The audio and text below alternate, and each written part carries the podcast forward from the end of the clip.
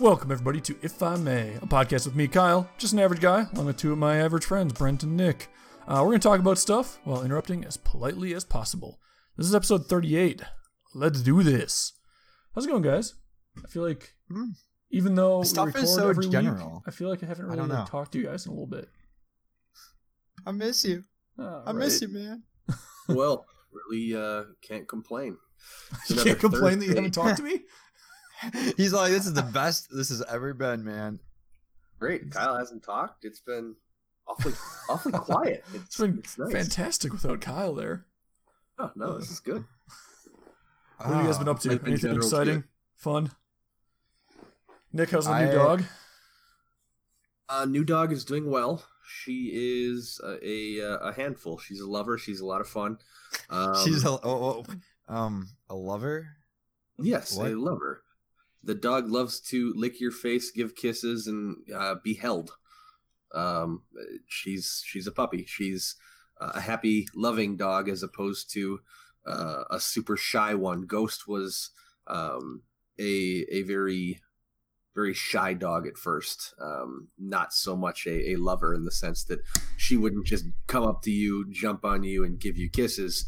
She would kind of you know play it play it cool, if you will. So uh, Luna is much more of a, a lover, and uh, we're gonna have to train her not to jump on people because I guarantee she's gonna be uh, one of those YouTube videos of, oh, the dog still thinks it's a puppy, and this you know fifty pound dog comes flying at its owner and um, you know crushes him because uh, she thinks she's still you know 20, 30 pounds and can just you know fly into your arms. So My, no, my it's been going well. My dog's currently 50 pounds and jumps right at you and just wants to be a lap dog. Like I'll be literally in my computer chair and he'll try to come up and like curl up on my lap. I'm like, dude, you are too big for what you're trying to do. If I may, Kyle, you have yourself a lover.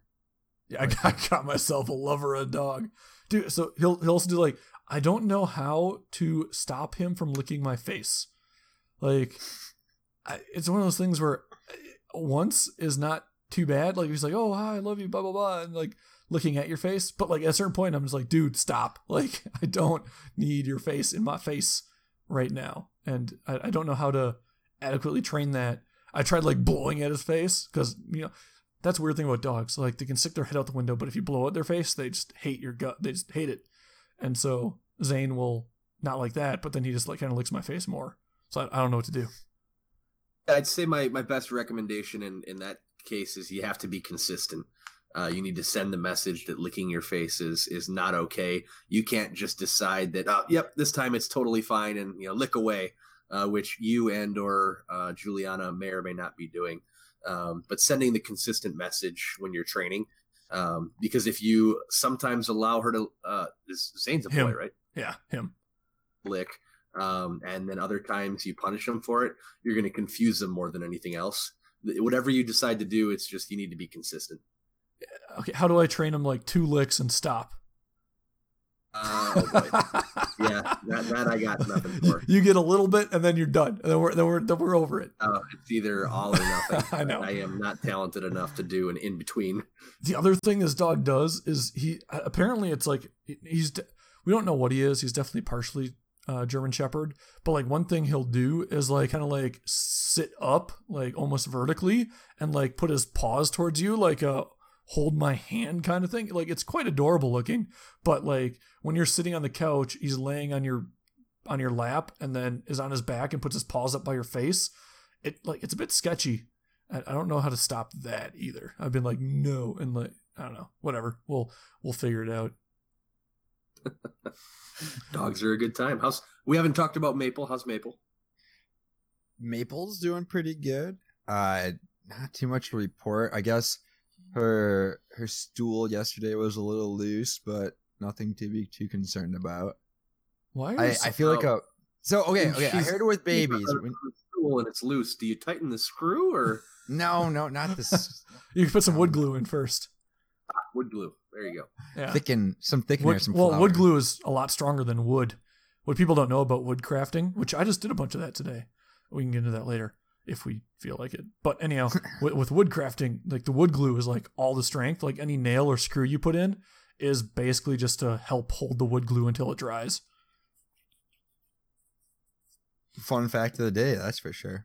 No, go. so I I was thinking about this when I was I was walking Maple with a couple of friends, and Maple had uh, quite the ordeal of uh, a bathroom break, and I mean it's not bad, but it was a good number, and she kind of does this little wiggle thing where she just she doesn't stay still, she just has to go in like four or five different places before you can pick it up, which is annoying to say the least, but.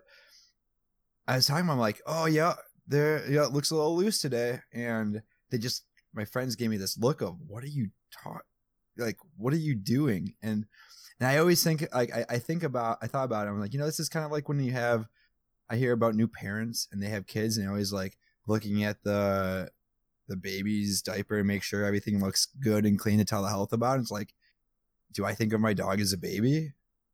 I don't know, but it I, I either I'm going to be a great parent because of this, or because the stool's a little loose, maybe not a great parent. I don't know. No, Can you judge? poop in general? I won't call it a stool. I'll call it what it is. It's poop. Poop in general We'll definitely give you some really good uh, insight into if your dog's not feeling well or if they got into something. That, that's definitely a, a good indicator of something potentially going wrong. Yeah, I think she probably just and it's a definitely little a lot treat. nicer to pick up when it's nice and solid and not runny. That's the worst. well, thank you for that. Thank you, Dude, it is. Nick can back me on that one. Yeah, I uh, I have a steady system with Ghost going to uh, parks. She'll she'll usually go twice, but if she runs around a ton, um, which she gets enough exercise certainly, especially for a dog her size. Um, but if she runs around the park for two three hours, if we have a really long day there, uh, there's a very realistic possibility that yeah it'll it'll loosen up if you will and uh, yeah, after the first two, you can't even pick it up. Like I, I feel bad because you're that dog owner who's not picking up their dog's crap, but if you just look at it, you're like, it's like picking up mud. Like you can't you can't pick up mud, Nope. and unless you brought a shovel and you just want to take the earth with it. Like I almost should uh, if we're gonna be there that long, but it's a uh, crappy subject. We should move on. I see what you did there. Uh, We'll other, give it uh, you. one last thing on this crappy subject is snow makes picking up poop so much easier, and I don't know how owners don't pick up their poop. Like, Oh. dude, if you own a dog, pick up your dog's poop, especially if it's snowing. Like, I understand, oh, I don't want to walk in the snow, but it makes it way easier to pick up the poop. Like, don't extend your leash so far that your dog walks right into the middle of everything. Like, have him poop right on the edge and just pick it up there. It's sure it's nice because you can just grab the snow beneath it and you don't ever get your hands dirty. Uh, my problem is we don't have snow in Seattle, and Maple always likes to go right into the leaves, where it's like really tough to see it, and because she moves, it's. I always hope to get all of it, but I don't know if I do every time. That's my ad- admitted of being a bad dog owner of the day. All right, so you were saying, Kyle, you're working with wood glue. I feel like you're a 3D printer guy. What is this this wood crafting?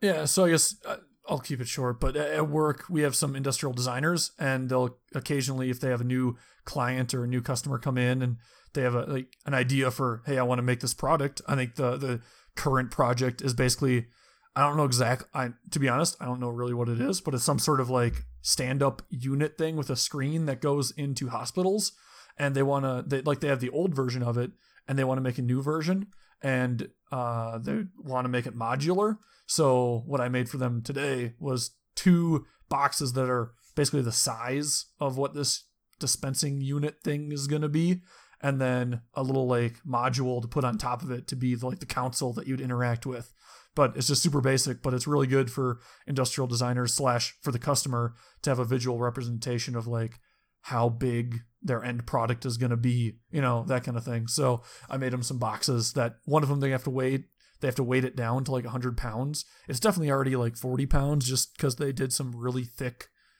plywood to make it out of. It's like three quarter plywood. And so it was just one of those things where I don't know, they, somebody needed to make it, and I was like, I'm pretty confident in my wood making skills. And I asked my boss, and he's like, Yeah, it'll probably take like eight to twelve hours, and I got it done in like four. So, yeah, I, I got a, I got a nice thumbs up for that. So this is something I'm interested in because I know you went to school for engineering, and I, I don't think most engineering curriculums have like a woodworking thing. And I, I know too, um, Nick, you also have done woodworking in the past. You made your own blind, which I've set in a few times, and it's, it's very nice and, and comfortable. How how does one get into this woodworking thing? I know, I mean, you have to have a space to do it, but like, how do you pick up this? Like, how would you recommend getting started? Like, how would you do that? So I guess for me personally, like number one thing was definitely my dad. Like he was big into woodworking. Like he ha- he has like a, a wood lathe. He had table saw. Like my dad's just like a quote unquote like crafty guy. Like he always is making stuff or you know like uh there's there's a couple things I own that actually well my grandpa was like a huge wood maker. Like he made a bunch of carvings and stuff. Like I know Brent, you've been around my house. I, I'm I'm not Yes. sure if Nick has or not, but there's a bunch of carvings everywhere, and those are pretty much all my grandpa.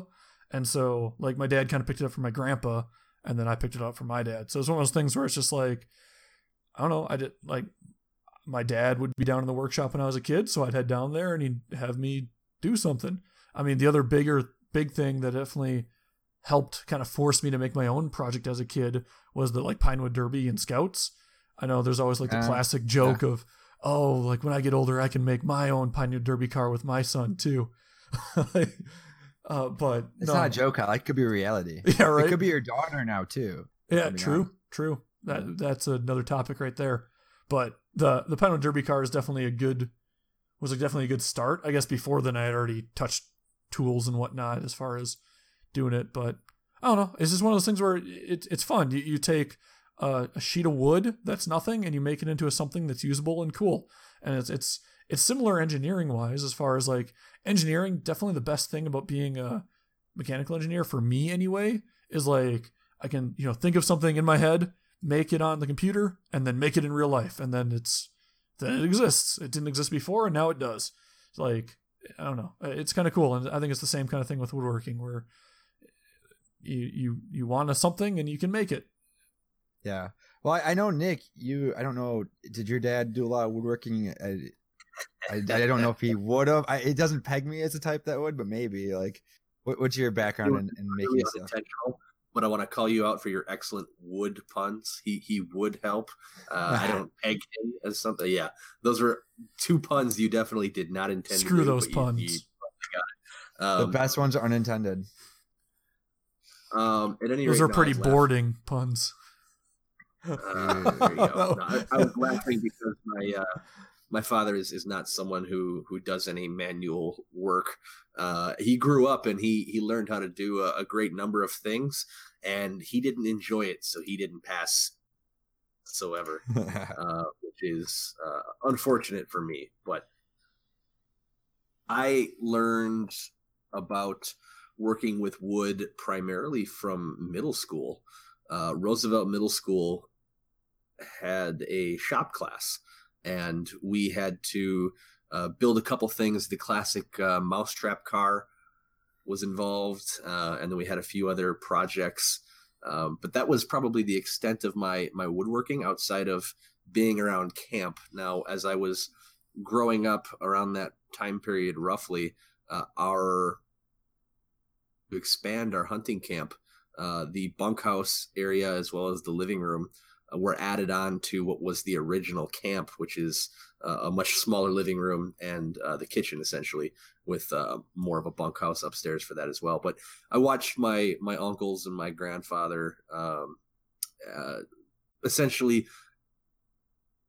to to build this addition onto our hunting camp, and that was influential. But uh, I would say for building the blind, the biggest part for me was as a kid, I, I moved into a, a developing neighborhood, and we were in the first portion of that neighborhood.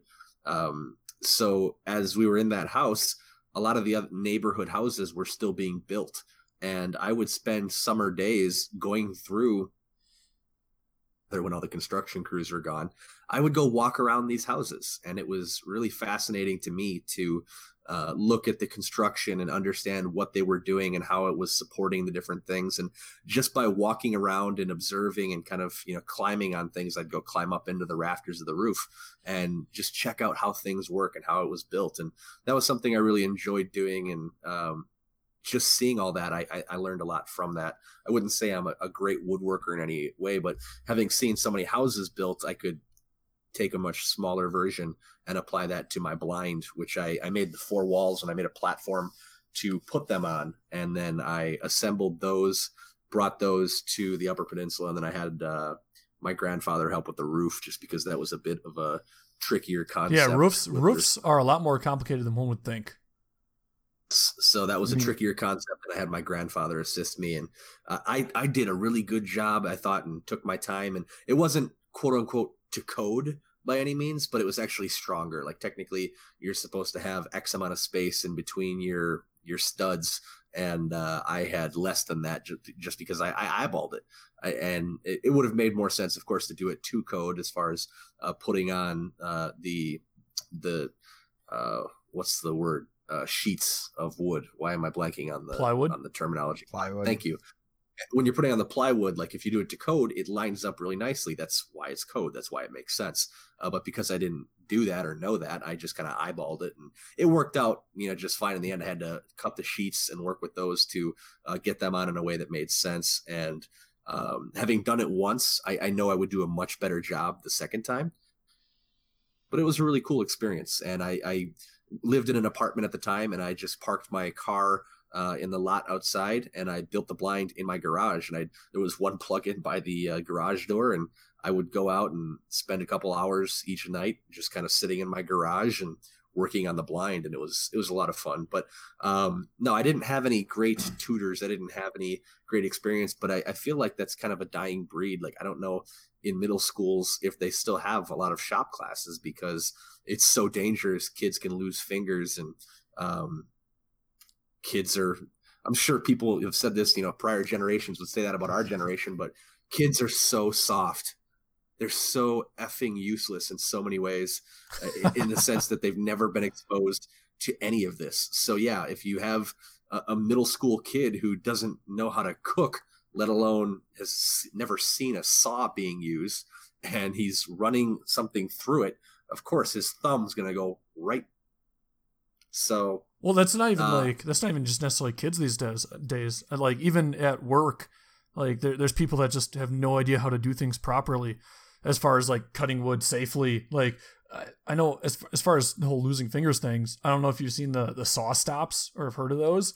Basically, it's a table oh, yeah, saw. Those are sweet. it's a table saw that if your finger or something that conducts electricity gets close to slash touches the blade it basically instantaneously drops the blade it ruins your blade and there's a cartridge below that gets ruined as well that you have to replace but it's a lot cheaper than a finger right so like if you I guess so. right? That's one way so of putting anybody it. listening, look up SawStop on YouTube. Uh, they are fantastic table saws, and it's ingenious as far as the technology behind them. But like as I was saying, even at work, there's people that just don't know how to use a table saw correctly. We don't have one of the saw stops, which we probably should, but it, it's it's one of those things where it's surprising how much people like I don't know. To, I guess to me, because I grew up knowing all this stuff, and um, definitely because of my dad, and just like being an interesting, being a kid that's interested in that kind of thing in general. Like apparently, when I was like super young, I'd always be like, "But how's that work? How's that work?" Like I would just that was my question. I'd keep on repeating Yeah. to my parents, like, or why's that? You know, how's that work? Yeah, it's about everything. I bet I, I bet you were just a blast as a kid. Like I just want some peace and quiet. for my like, dad, probably. For my mom, it probably like shut up. Like Shut up, I don't kid. know. Like- it's electricity. It's black magic.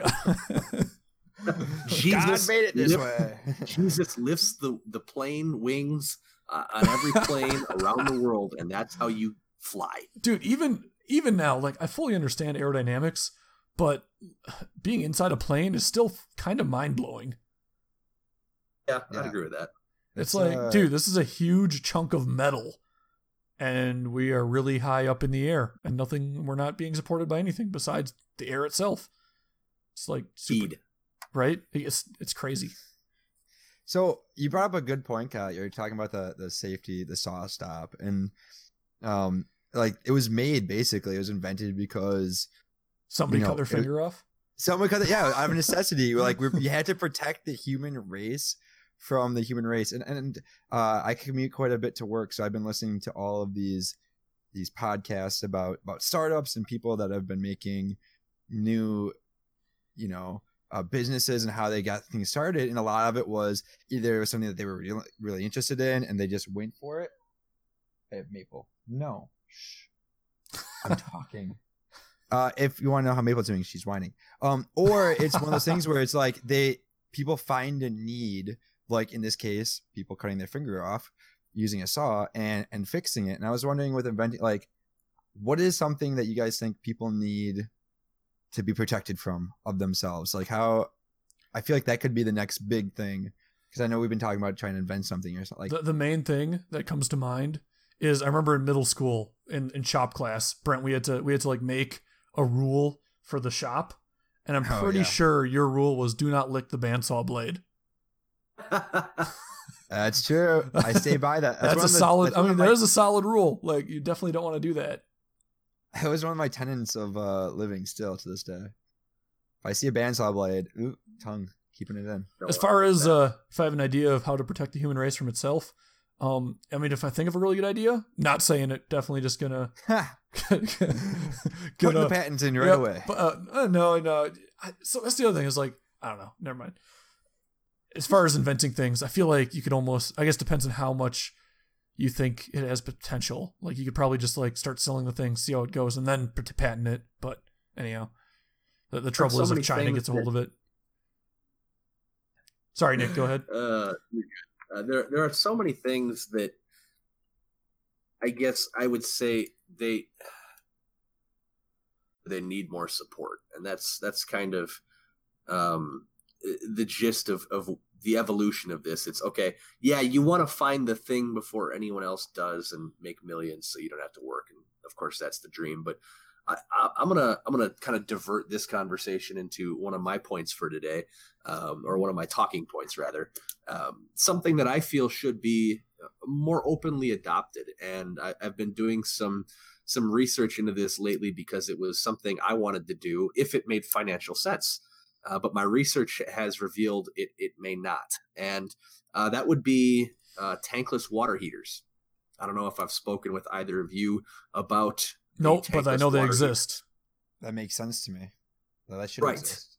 No, they do exist. Uh, they are incredibly efficient and uh, are you know far better economically than than.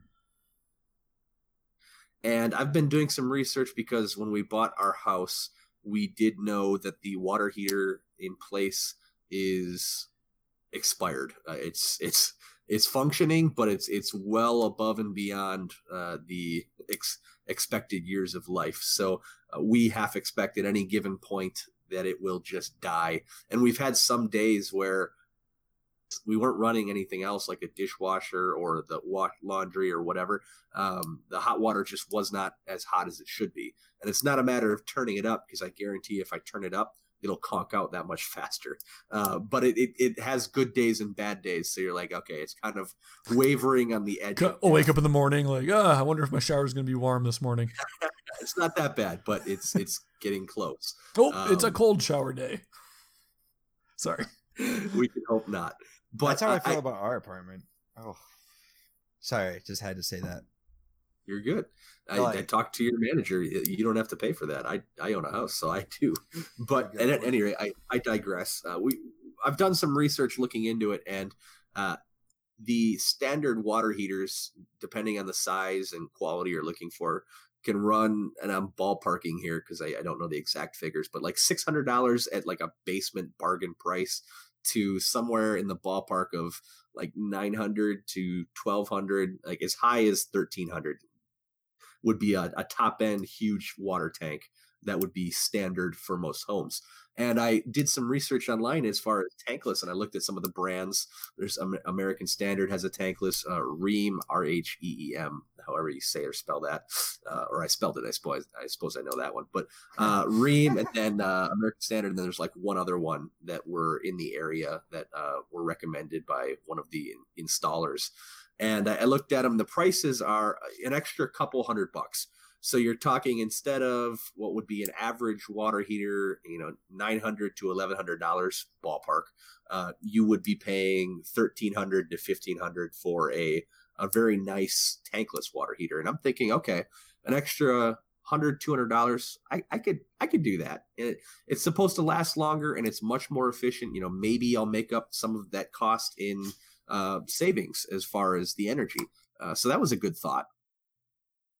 Excited about it and started doing some research. I actually just called some folks uh, today, and I was inquiring as to okay, well, what would what would an installation look like? I've I've seen a couple different figures here, and the guy on the phone like basically laughed me off the phone and said, "Oh yeah, tankless water heater. You know that installation is going to cost you three to four grand on its own." Huh? What?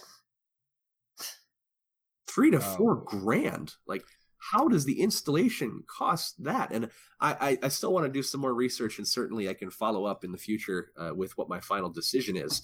But and the, the concept, it's just it blew my mind. And I'm looking at my house, which is designed in such a way that all of my furnace, my water heater, they're all in line very nicely, and they have access to the gas, they have access to the electricity. It's all right there. Whereas I think in a lot of other homes, uh, I can speak to my father's or the houses that he's had and that I grew up in. Obviously, the water heater is sometimes centrally located to disperse the water throughout the house wherever it may be needed. Yeah, fairly evenly.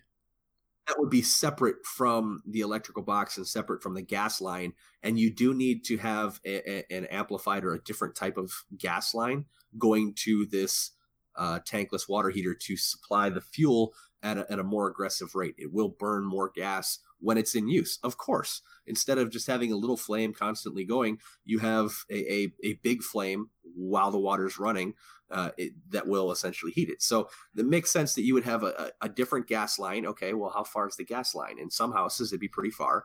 And then you need to also potentially have a different electrical setup. And how far is that from most standard water heaters? Pretty far. So I'm doing the math and I'm looking at this.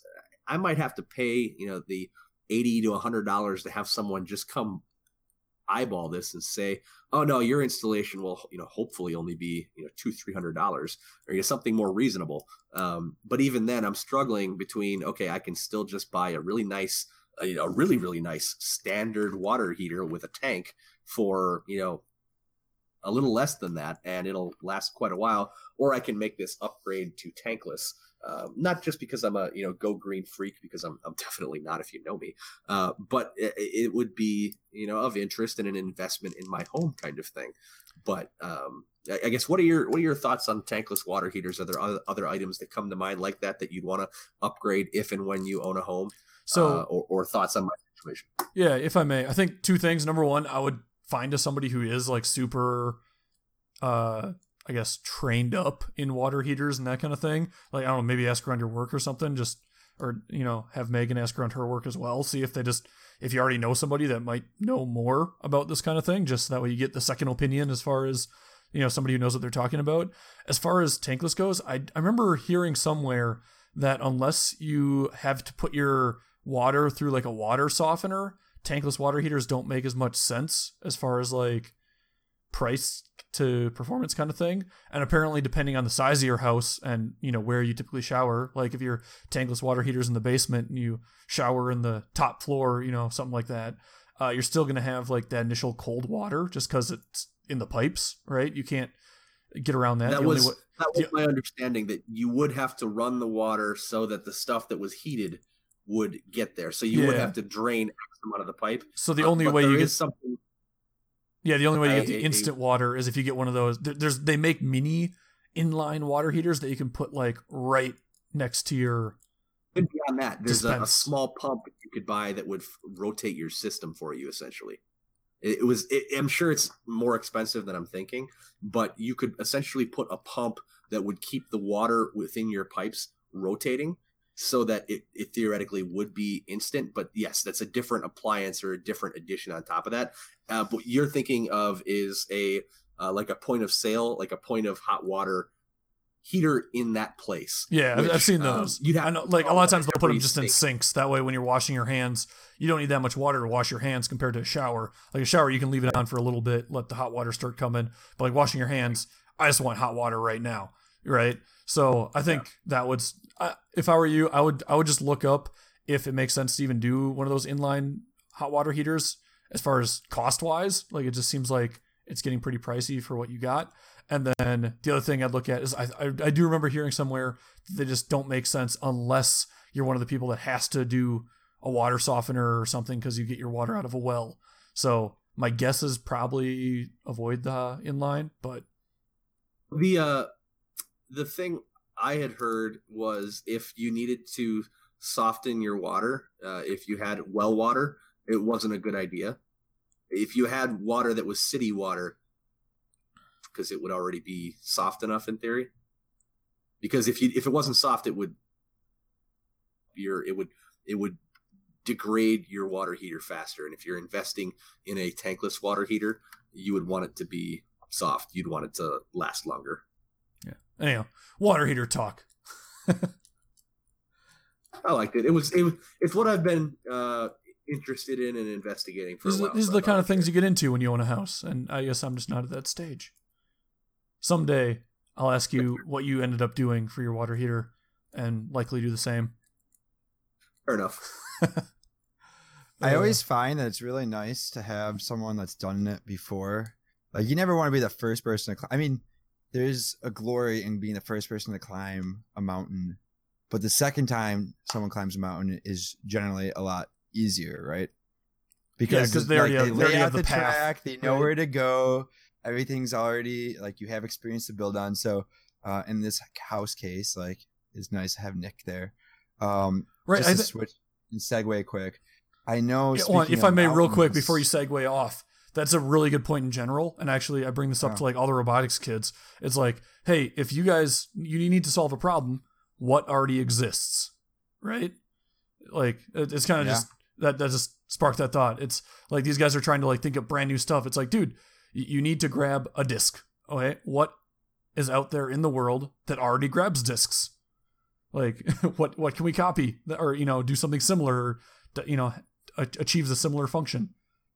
But anyhow, okay, go ahead, Brent. And that's where that's where the glory of YouTube comes in because there's a lot of people that made videos on just about literally everything. So you most likely can find something on YouTube or Google it, which is super cool. No, um, but, but like speaking of climbing, I know how you were telling me earlier you'd watched free. Is it Free Fall? It's uh, No, free free free, solo. Oh, okay. All right. What what is that about? That- So that's actually- I forgot the guy's name. I should look up the guy's name. But it's uh the it's the guy that free soloed El Capitan. And if you don't know what free soloing is, it's it so it's it's mountain climbing, uh like the legit straight up the wall, the face, but Yep. it's without any ropes or any safety gear at all. It's just sounds stupid. so and then so because after watching that movie i watched a lot of his other stuff too and uh it, it was colin it's not scott pierce he definitely did something but it's not him it's it's something else. I forgot the guy i'll, I'll we'll figure out the guy's name. It, it's free solo is the movie. And so it, he climbs up el capitan without any ropes or safety gear at all. He has a chalk bag t-shirt and some shorts and his climbing shoes and that's that's it. And he did he's done a couple interviews which if you're interested in this kind of thing you can look uh, look him up on youtube. He's done quite a few things on youtube uh, but uh, basically the, his answer to this is stupid is I, I, he understands why people think that way but it's it's one of those things where he he planned this route for like six months. Like he's he, first of all he's climbed this mountain before. Like multi, like this is a top level professional climber. Like you don't just start climbing today and in a year do what he just did. This is since he was 10 he was climbing this kind of stuff. And so like he's already done this. It's uh and then he took like 6 months beforehand to literally plan out every single little move. Like he literally has a notebook. He writes down every single movement he does with his hands and his feet and he memorizes it. Like he has this entire notebook memorized of every single move. And like climbing like it just it sounds intense. I still don't fully understand it. And something that kind of sparks my interest where it's like hey like i did climbing in boy scouts and i liked it like maybe i should get into climbing obviously with safety gear because i'm not that crazy but it's like he was he has different names for every single kind of hold. Like there's a bajillion different holds you can do with your hands and your feet, and he has them all laid out exactly move for move, and he has it fully memorized. So and he also he attempted it once, and he just wasn't feeling it that day or whatever. So he bailed, and he came back a couple months later, and then he actually did it. So it's one of those things where it's people say he's crazy, he's stupid, but it's so thought out and meticulous that it oh alex honnold something like that is the guy's name. Uh I- but it, it's just so meticulous and it it's it's awesome. And apparently he has done a couple other free solos before. And on one particular case he starts climbing this mountain. And a lot of these mountains are like once you start climbing or this these walls once you start climbing you can't really go back down like it's a lot more difficult to go down than it is up like it's just it's safer just to keep on going up rather than trying to go back down and apparently on one of these climbs, he gets like halfway up the mountain or the wall, and he's like, "Crap, I forgot my chalk bag." Like, that's like apparently a bread and butter thing for climbing. Like, you- put chalk on your hand so you don't slip and fall and die. But he he just literally started soloing something without a chalk bag. Apparently, like halfway up, he met another set of climbers. He's like, "Hey, can I borrow your chalk bag?" so Oh, I thought it those was guys, like one of those like, "Hey Vince, to- toss it up." no, no, you know he's already like 400 feet up or something. Like they can't Oh just they can't just toss it to him. There's no ropes there, so you can't lower it down to him. So like literally, he gets halfway up this mountain. He's like, "Crap, I forgot my chalk bag." So he keeps on going, meets up with these climbers, you know, t- halfway ish, and then they yeah they lend him a chalk bag that they had because they're you know two climbers working together. You know they have all the With gear they need with yeah with ropes. And then he goes, I'll leave it at the top. And so literally, he just finishes climbing this entire wall, leaves it at the top, and walks off. And he's he, one other funny thing I'll share before I stop talking is that uh, apparently for like a lot of these free solos, like uh, when other people come up with their climbing gear, they get to the top of the cliff and it's like a lookout point where like it's part of a national park. So like there's a lookout point where like people can stand there and you know look around and be like, oh, this is so cool, like see the view. So when people come up in climbing gear, everybody will freak out, be like, oh, you just climbed that, like that's amazing, blah blah, like cool. Can I get your can I get a picture with you? Like like that was great. You, that was really impressive. But like when him free soloing, he gets to the top, he's not wearing any climbing gear. All he has is like his climbing shoes on. So he gets to the top and nobody pays him any attention because he doesn't look the part of a climber. I just thought that was kind of funny. oh, because there's probably trails that you can walk down. Oh my gosh. Yeah, so yeah, he would it. climb to the top and walk down a trail of some sort. Yeah.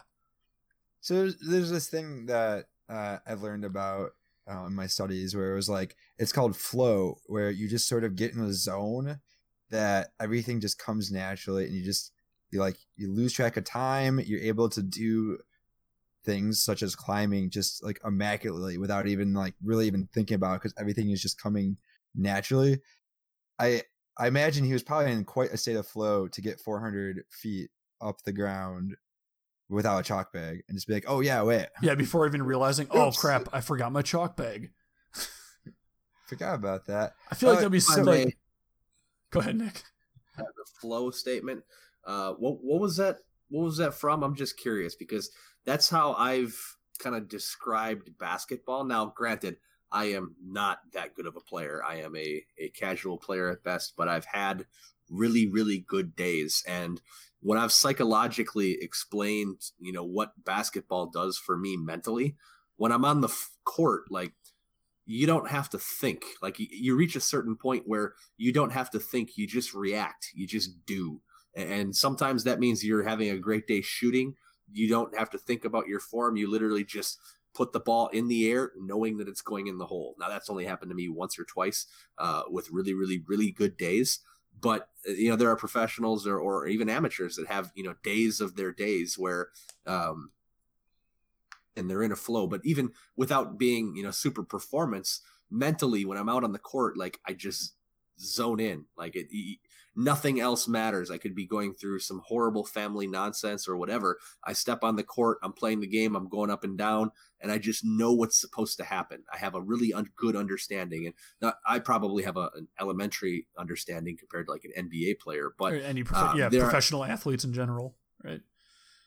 Get it. And even at that level, I mean, there are professional athletes who who still don't get it, who need to be told everything, but they're not there mentally, but physically they make up for it. But there there's the other side of the coin where you just understand how everything's supposed to go. You know the X's and the O's to the point where you don't have to think, oh yes, he should set a screen for me. You just dribble over and he knows he's supposed to set the screen, and then you know how that interaction is supposed to go. So I, I'd be curious about, you know, what where you got that from or if that's somebody wrote about that or you know what their take on that is. So it's it's from psychology. It's actually been around for a while. Um i i don't know who exactly thought about it because my background's not quite in psychology but um there's actually like you you've described kind of the different steps that you go through. And, and a lot of it's just having that high familiarity like what you have with basketball or what um, I'm sure Alex Honnold or whatever his name is has with climbing, where you just you know what's supposed to go. So like you have to know what to do. You have to know how to do it. You also have to be able to like comprehend how well you're actually doing. Uh, knowing where to go, like if you have somewhere to go, you know, like knowing hit the picks, hit the screens, that kind of thing. Well, uh, yeah, and um, if I may, actually having like the yeah, go ahead. Uh, no, like I totally get what you're saying. Like I, I've definitely I I believe I've experienced the flow like a couple times. The the first one I can remember is in elementary school. We had to do some like relay race. I don't know why, but literally like as I was running back on the final thing, like I did the whole like slow mo thing in my head where like everything was slow mo, like hyper focused for whatever reason. I think I've also maybe experienced a couple times in like broomball. I guess I never really I don't think I really ever experienced that kind of thing in wrestling when I was wrestling. I think I don't know. I maybe I thought too much when I was wrestling. I, my coaches always told me that anyway.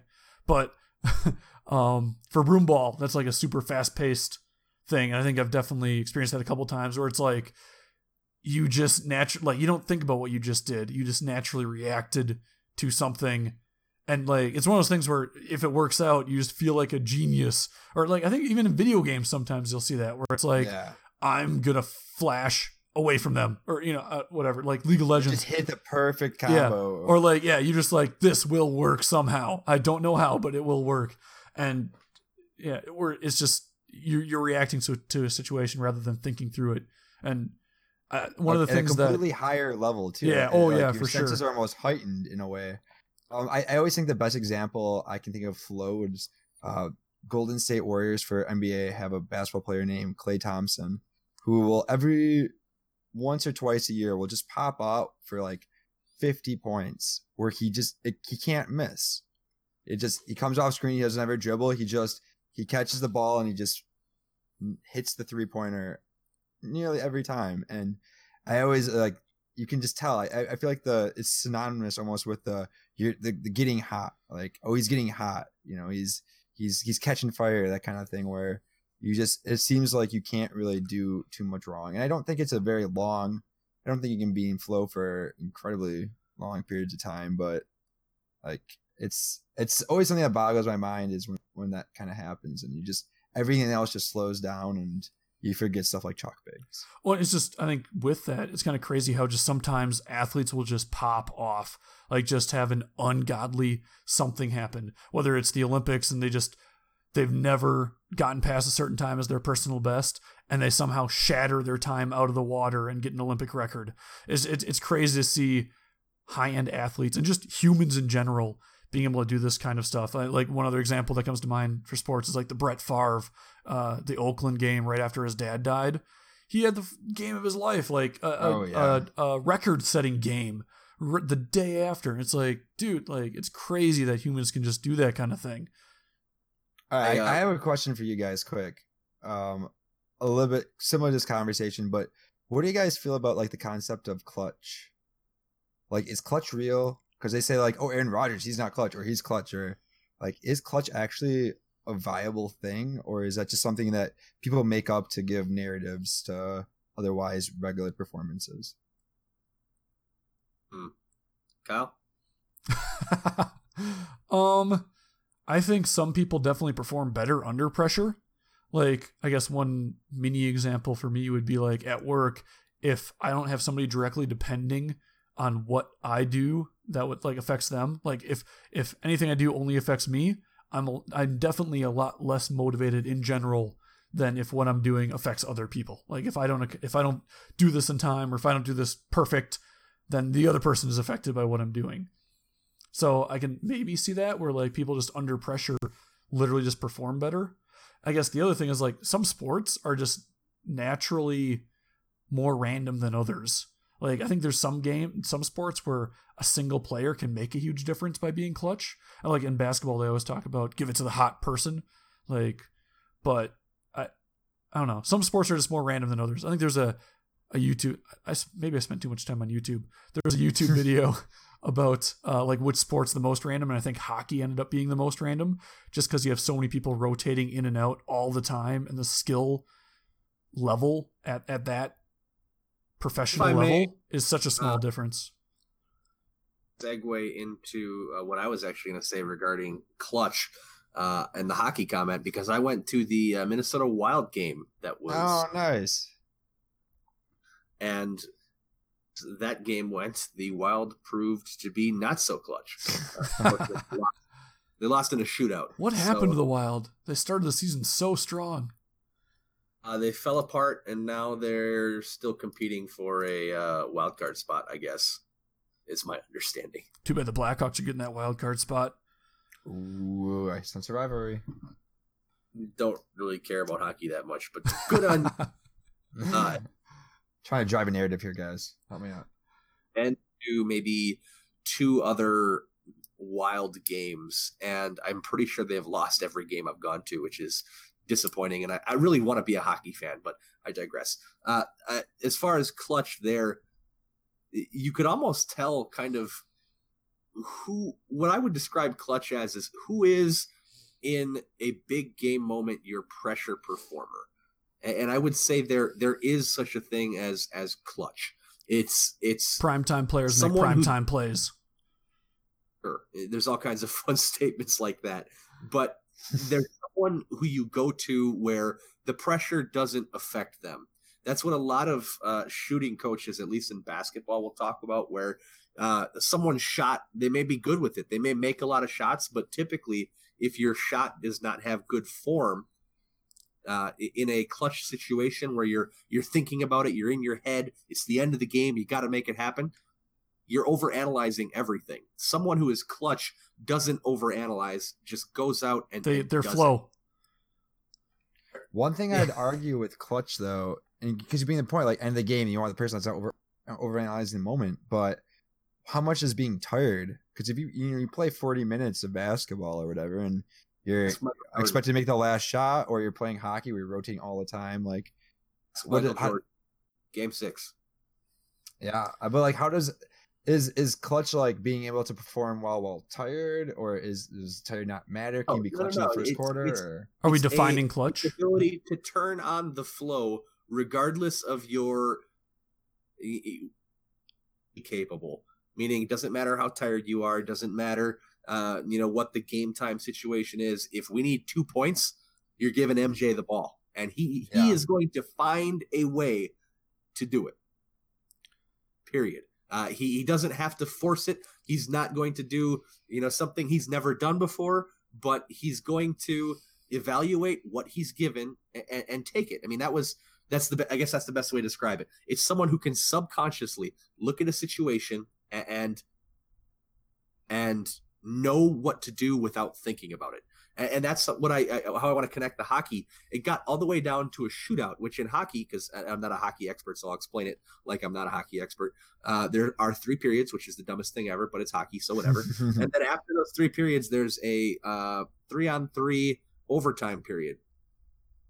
Time period. If nobody has scored, they go into a shootout, and I believe it's uh, three three shots for each team, and it doesn't matter if uh, you miss one or make one. Uh, it's it's of those three. You each get three It's a best of five initially, is what it is. to five. Yeah, Okay. it's a best of five. So if some team scores three in a row, they'll just stop, right? Because you're already If one the best of five. Score right. Yeah. Otherwise, they'll just But- keep on throwing in new people and alternating until eventually somebody's up with both teams. those first five, and I, I thought it was three, but you might be right. Um, after those first five, only there was three last night, dude. it should be five, unless I'm they're pretty sure because it was tied at one. It was one goal to one goal. Wild had missed their first two, uh, and then the uh, Nashville Predators, maybe I think it was what it was. They had made their second goal, but uh, the goalie for the Wild saved it for uh, the third shot. So it was uh, one to one after the three three attempts, and maybe Google it to double check. But uh, at any rate, whether it was three or five, and I'm just imagining all these other Hmm, misses. they do have the shootout as Um, two to one. You you are correct. Continue. Okay, good. And then th- from there, it's not every team gets three. It goes varying every other. So if you make one, they have to make one. Uh, it's it's one for one after that. And uh, guys for the Wild go up and shoot. You could just tell the one guy who who made his goal. He made it look easy. There was never any doubt. Like he he he he just had an approach. He had a method of doing things where he was going to read was what the going goalie in. gave and he had you know one of five options based on what the goalie did, and he, he hit the five hole, and it was it was a beautiful goal. Uh, the other guys they just went and tried to do some nonsense, and they get all this speed, and they'd go flying by, and it's like okay, they have one shot, they've already predetermined this is what they're doing. If it works, great. If it doesn't, it ain't gonna work. Like there's there's no other option in their mind. Oh, and at that was- level, the goalie was- knows that too. Like Mhm. they've studied that kind of thing. Yeah, but it was it was super easy to see as a fan that you know the guys who know what they're doing, it's really easy to see, and the guys who don't, just as easy to see. Like it's it's crazy, but Jeez. You know what else is crazy? As I segue onto something else, is that this morning I woke up and I saw a text on my phone. And the text is from Nick. And he's saying that I need to see like, is there any way, Kyle or Brent, that you know we can get to and, and watch the last game of Game of Thrones, last season of Game of Thrones? Um, because somehow, since we talked about it like a few episodes ago, Nick has somehow breezed through Game of Thrones, Completely to the last binged all the seasons. I have no clue how Two weeks, basically. That's not the point, but you've inspired me, Nick, actually, and I want to mention this. I went to the library after track practice today, and I have decided to, uh, to try and binge my own series. Uh, this case, a series I've already watched before, and I don't know if any of you read this, but the Redwall series. Have, have any of you guys read those back in the day? I think I think read the Redwall book with uh, Matthias or whatever his name was. Mm-hmm. Yeah, I, I I read that book, and it was my homeroom book. Fourteen times. Oh my gosh. So you've read it quite a bit. You've read it quite a bit. But there's a there's like a 30, 40 book series that he's just the author wrote a bunch of them and I I'm going to try and read it chronological order from the first one down to the latest and I feel like now that I'm I'm older and probably better at reading than I used to be, uh, I shouldn't be too like I should be able to get through them pretty quick. But I'm excited to go through that nostalgia of, of visiting characters that you know I I read maybe once or twice already and getting to kind of meet them again, which I'm sure you felt like when you saw Game of Thrones again is, you know. Granted, for those who don't know what the Redwall series is, to give a background, it's a, a series that revolves around Redwall, which is a um, a monastery, or I don't exactly know what you'd call it, but it has a bunch of talking animals, and then always bad guys or other species of animals come and attack, and it's kind of British in some ways, but yeah, that was an you know what accident. it is. I was gonna say that. Uh, that worked out That was really an well. accident. That, that worked out pretty well. I, and you agree. My bad. Uh, but it's it's one of those things. That, as a kid, I've always been a really big fan of like fantasy and um, those kind of narratives, the whole swords and bows and medieval type events, and then animals. I'm really big into that too. So I'm excited to get back into it. Hopefully, it's aged well as I've aged. Like sometimes you read books that you've read as a kid, and you're like, oh, this is written definitely for the demographic I was at. Like, eh, not as fun to read. Um, so we'll we'll see if I stick with it. But you're binging this morning, Nick. I just want to let you know it inspired me, and I'm ready to to go. Uh, I could I could talk about Game of Thrones for I could I could host a separate podcast dedicated to nothing but Game of Thrones, but I actually just watch other people podcast about it. Huge fan of uh, Secrets of the Citadel, which is uh, hosted by Gemma, and she is a British individual, very easy on the ears, um, does very good work breaking down uh, the books and the TV show episodes. Uh, she works with a couple other guys that are um, not as easy on the ears, uh, but fun to listen to. Uh, one of them actually reminds of reminds me of Brent uh, with his kooky antics uh, via podcast. Uh, Kooky antics. Someone has to be the kooky antics guy. It's a little irritating for me blatantly on our podcast, but uh, in some context it works. But Gemma is the uh, the Secrets of the Citadel, which is the channel name. She is the anchor of that podcast, and if she wasn't on it, I wouldn't listen. Uh, so that's how I feel about our podcast too. At any rate, uh, I could If- talk. wait, about, If you What? weren't on it, you wouldn't listen. Uh, never mind. We're not. Keep going. Keep going. Yeah. yeah, I, I I was just throwing shade there. At any rate, um, yeah, I, I blew through it with uh, having Luna at home. What I've done is I've I've taken a lot of time in the afternoon to just have that playing in the background. Um, and the one comment I'll make instead of going on a full tangent, which I want to, but I won't. I, I think Um, once the Game of Thrones starts up, we should have a whole de- episode just dedicated to Game of Thrones. Absolutely. Whether that's right at the beginning or right at the end of the season, uh, maybe we do that when the final season here, fine, you know, finishes. We'll have a whole episode dedicated, and we'll just fully Game of Thrones talk. We'll get hyped about it. The the big thing there though is uh, I, I didn't have to watch very closely and it's disappointing that i didn't like historically i think before every game of thrones season when i first got hooked which was or somewhere around season two or three um, before every season i've watched the other seasons uh, up to it and including the uh, i think it was two three years ago when devin was my roommate so it had almost three years ago maybe uh, whatever season came out there was a an IMAX showing of the last two episodes uh, before the new season came out, and Devin and I like drove to Minneapolis when we lived in Nina to go to an IMAX showing of Game of Thrones, the final two episodes, which of course we'd already seen, but it was really cool to see it in the theater. Uh, very nerdy about that, but. Hmm. Uh, I've rewatched all those, and I've I've watched it, you know, really closely, and every single time because of the new season, I was able to pick up something historically that was really significant. But as soon as they went off of George R. R. Martin's material, it it it, it You can tell. Hollywood bullshit writing, uh, and that is the nicest way I can put it. It was it was a, a shame to take the story and do what they did with it, and I understand they have to summarize a- a lot of what George R. R. Martin was attempting to accomplish, but um, they whitewashed it. They sped up the timeline to uh, an unrealistic. Uh, Oh yeah, some of those things are ridiculous. If you look at the map, like the the quote unquote map of what the the world of Game of Thrones looks like, like some of the episodes, you're traveling from one side of the world to the other side of the world, and it's just like it happened overnight. entire It- seasons, like two of them passed without someone reaching, you know, a quarter of the world's distance because that's the rate that the show was going at, and to have it like speed warp and time warp and everything else. Like I said, I could talk about this for a while and, and talk about all the issues. Gemma from Secrets of the Citadel broke it all down and does a fantastic job. I'm going to keep plugging her. she's awesome. Uh, but uh, regardless, I didn't have to watch very closely, so I had that on in the background while watching Luna and monitoring my my work laptop. So was very easily able to watch five or six episodes a day uh, without having to watch very closely because there's never going to be uh, another great exchange between Tyrion Lannister and uh, and the spy master Varys or, or, all of the other things that were No. so artfully done. Uh, how they killed Littlefinger was just a waste of time. Uh, it was, Yeah.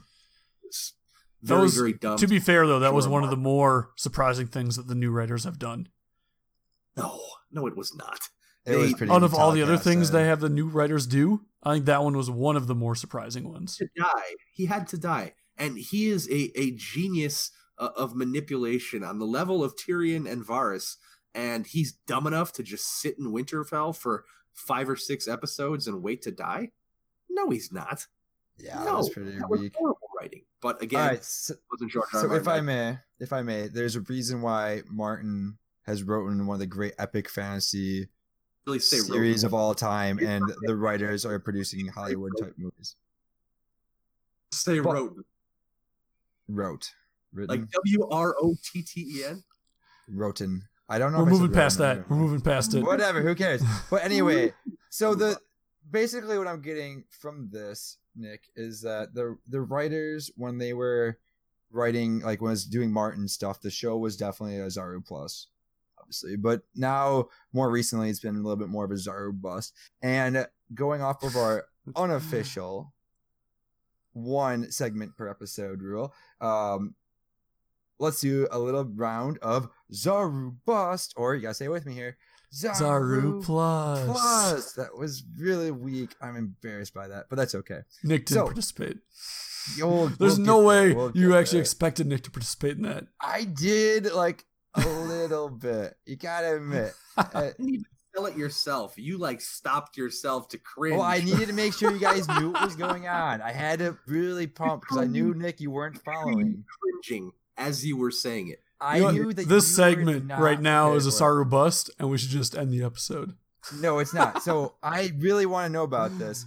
Um, I see both you and Kyle when I visit uh, Nick that you you have these bands that you hold instead of wallets like a regular adult or regular person or a traditional person at the very least. What is up with having all of your valuable stuff that's important to keep in just like a rubber band? I don't I don't get it. I'm not buying it. Oh, you're talking about like the Grifiti band things that we have instead of wallets? Yeah, what what is that? Why that sounds like a Zaru like bust to me, if I'm being honest. So I guess I'll start because I think I got Nick into it. I guess Nick can then talk into why he's continued to do it or tried it and went with it. Is for me like I, I always had a wallet. I grew up with a wallet, and I would always go a trifold because you know that's what I had a, a couple bifolds growing up, but mostly I do trifolds just because that's what my dad preferred, and so it kind of made sense. And I always saw my dad's wallet as massive. Like he always had as much receipts and whatever in there as possible it seemed and then like my wallet started getting that way. And i just one time i just decided like i don't really need this stuff with me. Like i just i don't need this on me. Like i do not use this gift card. I do not u- use like half the other stuff in my wallet. Like i don't need my cpr certifications in my wallet. Like i just i don't need that on me. So it just got to the point where i put it all in like this metal it, it was a metal tin that was supposed to be for like gift cards but I just put all that extra junk inside that metal tin in my car. That way it's still with me just in case I needed it. And then I just carry my ID, my credit card, my debit card, and some business cards, and my conceal carry. And I think that's it. That's literally ev- those five things with however many business cards I feel like throwing in there is all I carry on me at any time. And the only thing I need to carry all that stuff is a Grifiti band. Uh, they're basically, if you want to make your own, that they're basically like the vegetable rubber bands. Uh, but Grifiti band is the specific brand name that I bought on Amazon, and they come in like a pack of eight for twelve bucks or something like that, which is definitely expensive for a rubber band, but it's glorified and it has some nice print and text on it, and they're pretty darn durable. My last one I think lasted me like two and a half years. And then yeah, when I was roommate with Nick, Nick saw that I had one of the Grifiti band things, and I'm like, yep, I just decided this is all I'm carrying my stuff around in, and he's like, I'll try it. So I gave him one. and I had that Grifiti band with me until about uh, three months ago, four months ago. Uh, and, honestly, it, it was still lasted. It just had a rip that was slowly getting bigger in it. Like it's it's a very nice material. But I was uh, in, in a similar category as as Kyle, and um, I would fully endorse the Grifiti bands. Maybe they're not worth the price, but the, the concept is simple. Uh, it, it's it's eerily.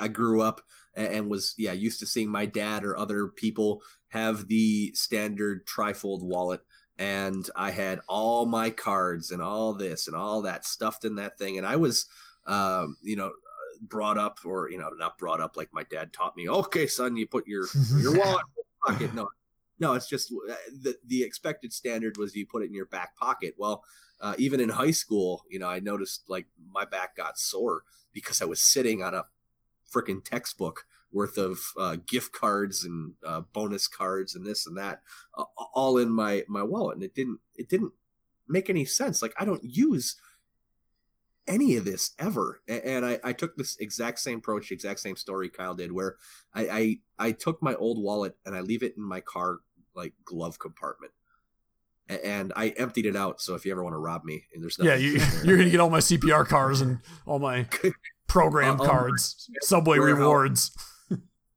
cards, Cubs rewards cards, you know, just all this crap.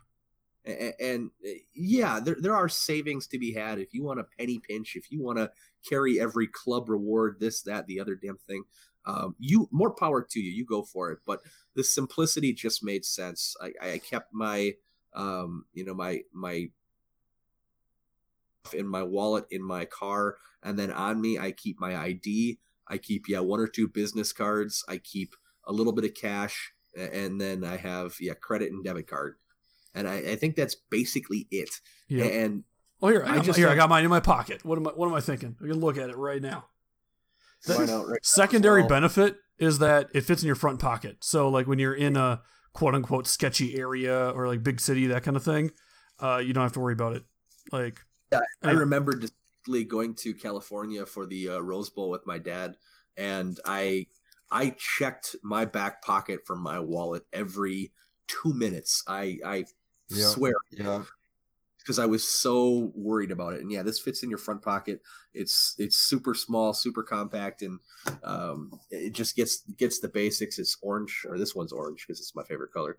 But um, yeah, it just it just makes sense. And I, I'm of the approach, and maybe it's my career or my outlook on life that you know I, I just that extra savings by having a certain card or or you know trying to use uh, hold on to a receipt for this. well, or the other that, thing is nowadays a lot of times they just look you up by your phone number, right? Like you don't even have to have the physical or card. credit card you Sure. use or or whatever it doesn't matter it's just like I, I i have i have never had a problem in my years of using a Grifiti band with just having my id my debit card my credit card a little cash and maybe one or two other things Yep. So Yeah, I, I think this will be funny. like, oh my god i wish i had so much more Right. I, I, this is kind of funny. I think we should just go through what's in our wallet currently, and then Brent, you can go at the end, and then uh, we'll see how ridiculous your list is Uh, I- compared we to don't have enough time for that.